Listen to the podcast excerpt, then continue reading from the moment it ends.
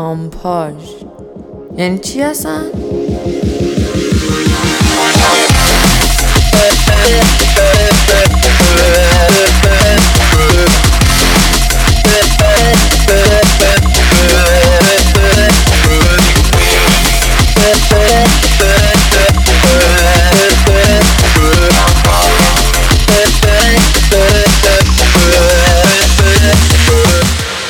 اپیزود هشتم آمپاژ موسیقی خیابونی. سلام منم کامرانم و دیگه نمی‌دونم چی بگم. همشو شاین بازم گفت.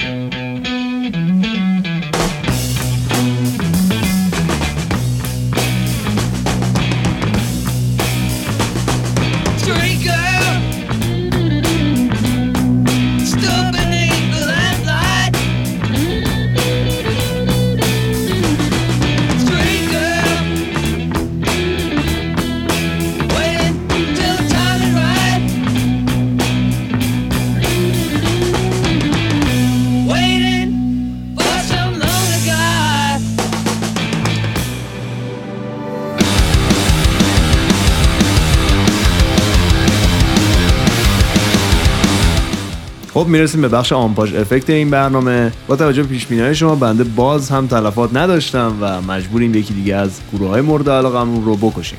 گروهی که این هفته می‌خوایم ببریمش زیر گل گروه پروگرسیو راک به شدت خفن دریم تیاتره که هم من هم کامران خیلی خیلی دوستشون داریم و آرزوی مرگ برای یک یک اعضای این گروه داریم. به خصوص خوانندهشون آیه جیمز لبری که موقع خوندن زبونش آویزونه و این حس زبون آویزون تو گوشت همیشه میپیچه.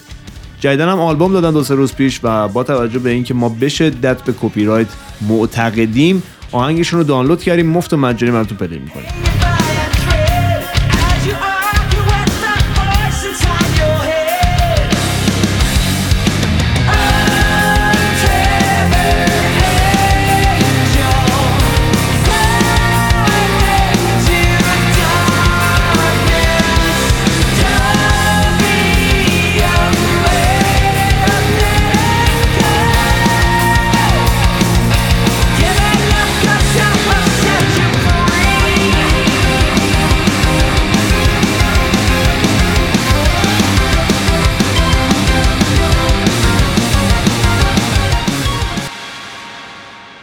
خب شاهین از کمکاری موزیسیانا گفت و من باید بگم توی این دو هفته فقط یه نفر از طرف من مرد و من از مسئولین می‌خوام یک اقدامی بکنن. یعنی چی؟ فقط یه نفر از دو هفته؟ میشه مگه؟ قبل آمپاژ انقدر مرگ داشتیم که ما گفتیم هر هفته 6 نفر رو می‌تونیم اعلام کنیم این بخش رو بیاریم. ما تا شروع کردیم آمپاژ افکتو و مرگ و میرا به شدت کم شدن. خلاصه که ما شاکیم.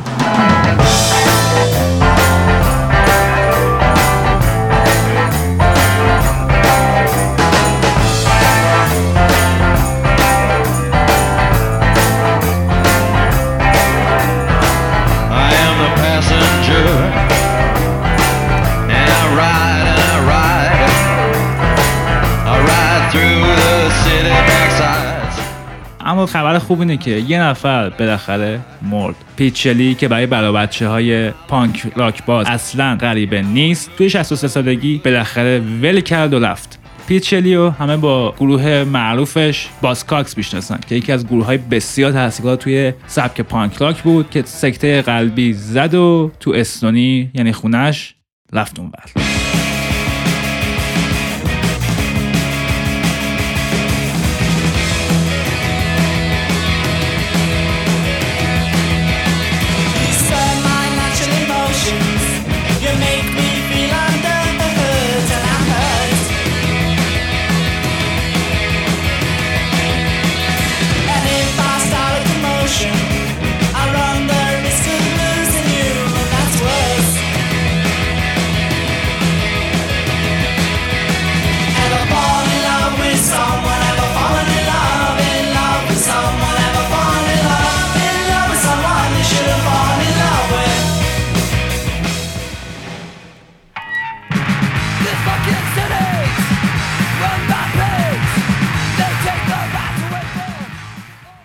کامران من واقعا خیلی کم پیش اومده که بتونم پانک گوش بدم چون اینا به شدت دارن جیغ و داد می‌زنن. یعنی یه فرقی داره بین مثلا چون death metal و heavy metal و thrash metal با پانک. پانک اصلا نه ریتم رو می‌گیره نه ملودیه رو می‌گیره فقط داره داد می‌زنه. فقط مدل موهاشون رو من واقعا دوست دارم. اگه این کچلی بر ما غلبه نمی‌کرد من واقعا دوست داشتم مدل موهاشون رو داشته باشم. من خب نمیشه. کامران اگه می‌تونی یه کمی راجع به این قضیه توضیح میدی چون تو حوزه استحفاظی تو بیشتر تا من.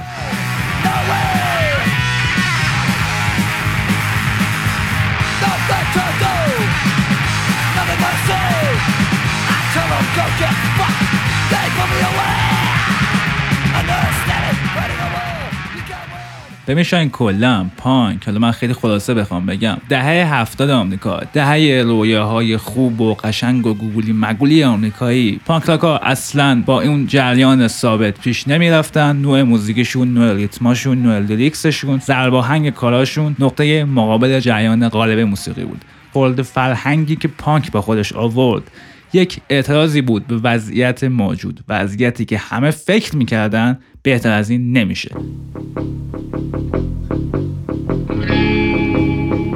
در مورد پانک راکا باید اینو بگیم که اینا هیچ وقت توی سالن‌های کنسرت ها نمی‌رفتن اجرا بذارن. نه به خاطر اینکه حالا دوست نداشتن اونجا اجرا بذارن. اول از همه اینکه اونقدر شنونده نداشتن چون خلاف جریان اصلی داشتن کار می‌کردن. دوم از همه اینکه پولشو نداشتن. برای همین کجا میرن اجرا می‌ذارن؟ توی خونه های درب و داغونی که چه می‌دونم بچه ها میگن روح زده شده. توی استخرا توی بارای درب و داغون یا رمپای اسکیت بازا اینا میومدن اونجا اجرا می‌کردن و یه جوری اعتراض خودشون رو به وضعیت حاکم با مکان اجراشون نشون می‌دادن. مکان اجراشون جایی بود خلاف اون چیزی که عرف و قانون آمریکا اجازه می‌داد. خلاف اون جایی که همه کنسرت میذاشتن. من در تکمیل حرفهای شاهین اینم بگم که ویژگی بارز پانکا به غیر از موسیقیشون این بود که فضاهایی رو اشغال می‌کردن که متعلق بهشون نبود. و جایی ظاهر می‌شدن که هیچکس انتظارشون رو نداشت.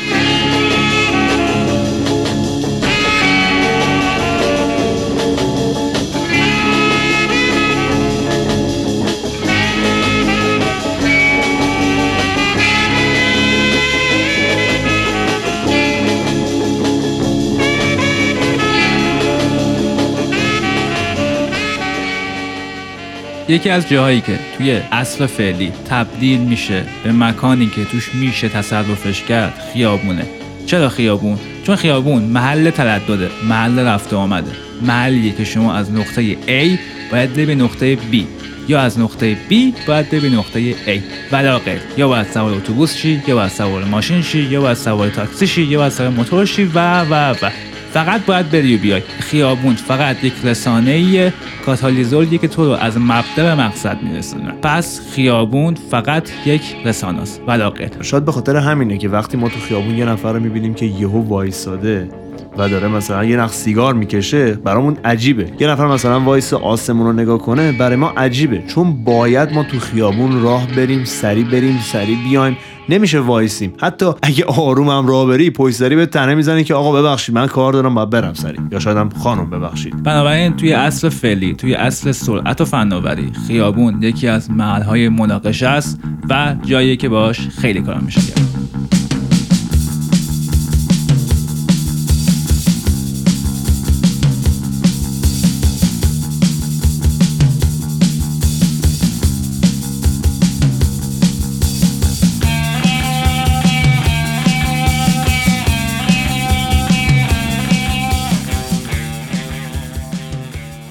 اگه جدیدا تو خیابونهای تهران قدم زده باشید بدون شک کلی گروه نوازنده می‌بینید که این روند بدو بدو برسیم یا اوه اوه سری برگردم رو به نوعی به تعویق میندازه و به شما میگه که یه دو دقیقه صبر کن کارت دارم.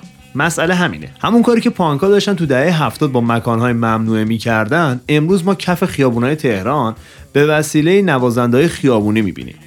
اونا دارن جایی که متعلق بهشون نیست رو اشغال می‌کنن و کاری که دوست دارن کاری که به نظرشون درسته رو می‌کنن. یعنی وای میستن خلاف جریان رونده خیابون رفتار می‌کنن. در واقع با کمی اقماز میشه گفت موزیسین خیابونی. همون چیزی هن که جیم جویس تو کتاب اولیس اسمشون رو گذاشته بود فریادی در خیابان. این می‌تونست اسم برنامه این هفتهمون باشه اشتباه کردیم شاید. فریادی در خیابان خیلی قشنگ تر از چیز نوازنده خیابان ولی خب بگذاریم Göz gözü görmüyor hep pus Takipteler ses etme sus Bir vakit donmuştu beynim Düzlükteyken bitmiş seyrim Göz gözü görmüyor hep pus Takipteler ses etme sus موزیسین خیابونی علاوه بر این اعتراض بر روند خیابان ذات خیابان داره هنر خودش هم نشون میده. یعنی musician خیابونی گدایی نمی‌کنه. حتی برای پول هم نمی‌زنه. هرچند شما دارید پول می‌دید. اما پولی که دارید می‌دید بلیت اجرای خیابونی اونه. چرا حالا تو خیابون داره می‌زنه؟ چون کانال های رسمی برای پخش موسیقی شو به رسمیت نمی‌شناسه. حالا این به رسمیت نشناختن می‌تونه دلایل ایدولوژیک یا دلایل مادی داشته باشه. musician خیابونی کمتر پیش میاد که آهنگش رو رکورد کنه. کمتر پیش میاد که اگه یه اشتباه کرد بگن ایرادی نداره. برگردیم از اول. کمتر پیش میاد که mix master خفنی کرده باشه. یه جورایی musician خیابونی هنر تصادفی داره و در لحظه داره بهترین کارش رو به شما نشون میده.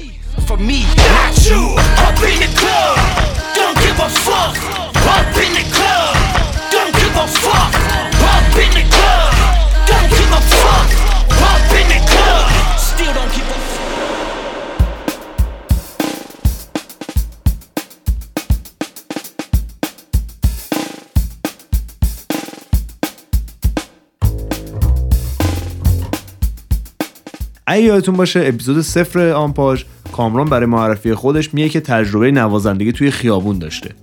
ما برنامه قبلی حسابی به دندونمون خوش اومد و حال نداریم دیگه مهمون دعوت کنیم. برای همین دوباره از خودمون استفاده می‌کنیم و این بار من کمتر صحبت می‌کنم نظر کامران و تجربه کامران توی این نوازندگی خیابونی برای ما مطرح بود.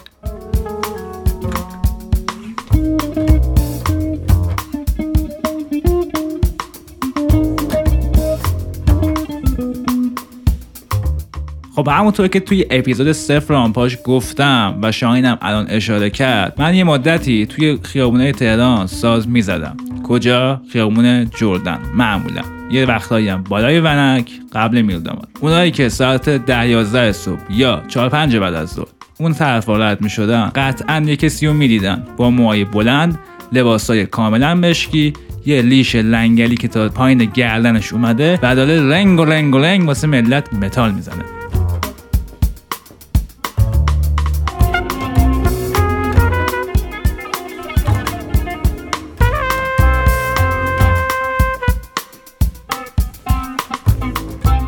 اول من اینو بگم بهتون. واکنش مردم انقدر خوب و محبت بود که من دیگه کلم اون طرفا بیفته نمیرم. این که از که من اون زمان می‌زدم این بود.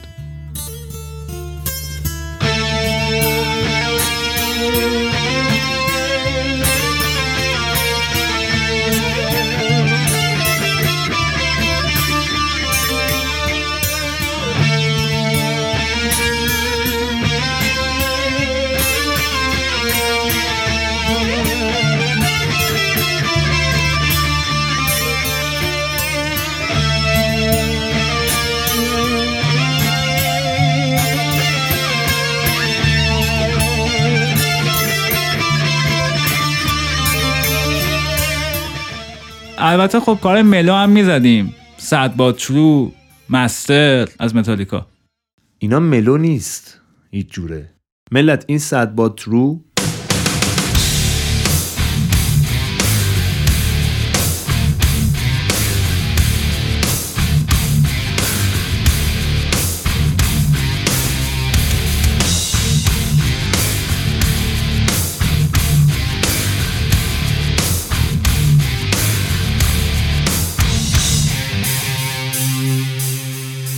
ملت اینم مستر آف پاپتس حالا ملو بودن از نظر کامران من نمی‌دونم.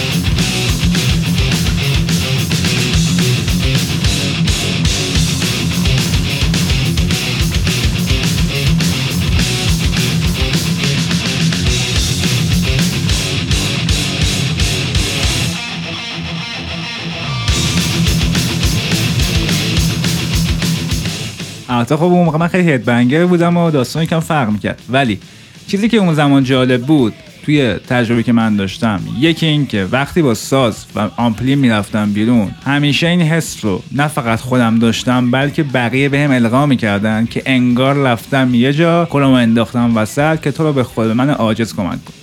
البته اینم بگم. چیزی که شاهین داشت قبلا می‌گفت شنیده شدن موسیقی و ال در مورد من اصلا مساق نداشت چون مشکل من فقط پول بود.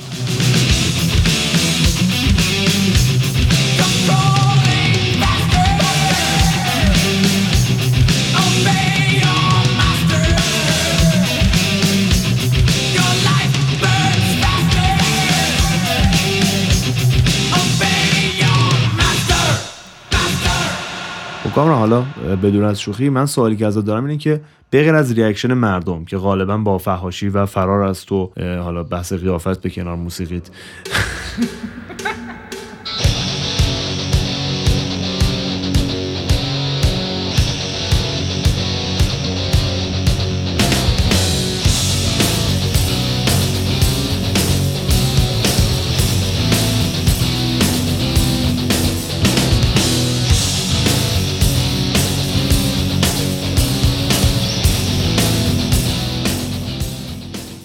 به غیر از reaction مردم که اصلا گرم نبوده reaction پلیس. یعنی نیرویی که مقابل این سرکشی خیابانی باید وایسه چطور بود در برابر تو؟ ببین شای من توی میرداماد که همیشه داستان داشتم. ولی توی جردن یادمه یکم پایین تر از من یک کفاش بود به اسم مراد که فکر کنم لرم بود. مراد معمولا یه گاری داشت. توی این گاری وسایل کارش بود.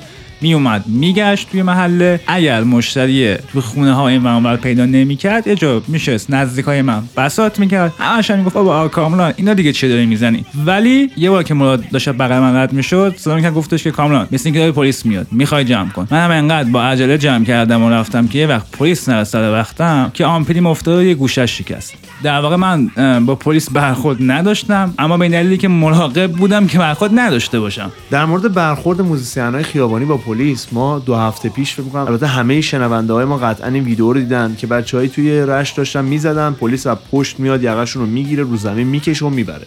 اونجا بود که جرقه موسیقی خیابانی تو ذهن ما خورده شد برای آنپاش reaction پلیس به اتفاقی که خودشون بهش میگن سد معبر نه به خاطر زشت شدن چهره شهر بلکه به خاطر این مقاومت در برابر اصل خیابونه. یعنی یه سری آدم رو شما دور خود جمع می‌کنی میگی وایستید.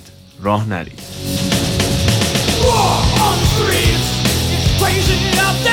اون اتفاقی که برای بچه های رشتی افتاد این بودش که اونا یه سری آدم رو دور خودشون جمع کرده بودن و خیابون رو از خیابون بودن به یک مکان تجمع و کنار هم بودن تبدیل کرده بودن. کرده بودنش یه پناهگاه برای مردم. برای چند دقیقه شاد بودن و ندویدن. ما خواستیم با اون بچه های رشت مصاحبه کنیم اما دیدیم که بقیه پیجا و سایتا و اینا مصاحبه کردن. برای همین ترجیح دادیم که ارجاع بدیم به اونها. چون خب همکارای ما این کارو کردن دیگه. در انتها من باید اینو بگم که من کسی رو می‌شناسم که نیاز مادی به هیچ وجه نداشت اما توی خیابون اجرا می‌کرد چون معتقد بود که این یک بخشی از هنره. هنر خیابانی که البته خیلی گسترده است. ما فعلا به موسیقی خیابانی پرداختیم. چند ماه پیشم چند تا از دوستای نزدیک بنده توی خیابون اجرا گذاشتن و بازخوردا خیلی جذابتر از اون چیزی بود که خودشون انتظار داشتن. بنابراین پیشنهاد آمپاژ به شما اینه که اگه موزیسینید و ساز می‌زنید برای یک بارم که شده موزیک خیابونی رو تجربه کنید. مطمئن باشید پشیمون نمیشید و کلی آدم دیگه هم باهاتون همراه میشه. بازم مثل همیشه بتره کنید رفقا خیلی برنامه پرباری شد. ما هر وقت پربار حرف زدیم بازخورده اومده بود پایین و کسی تحویلمون نگرفت. اینم رفت تو دسته اون.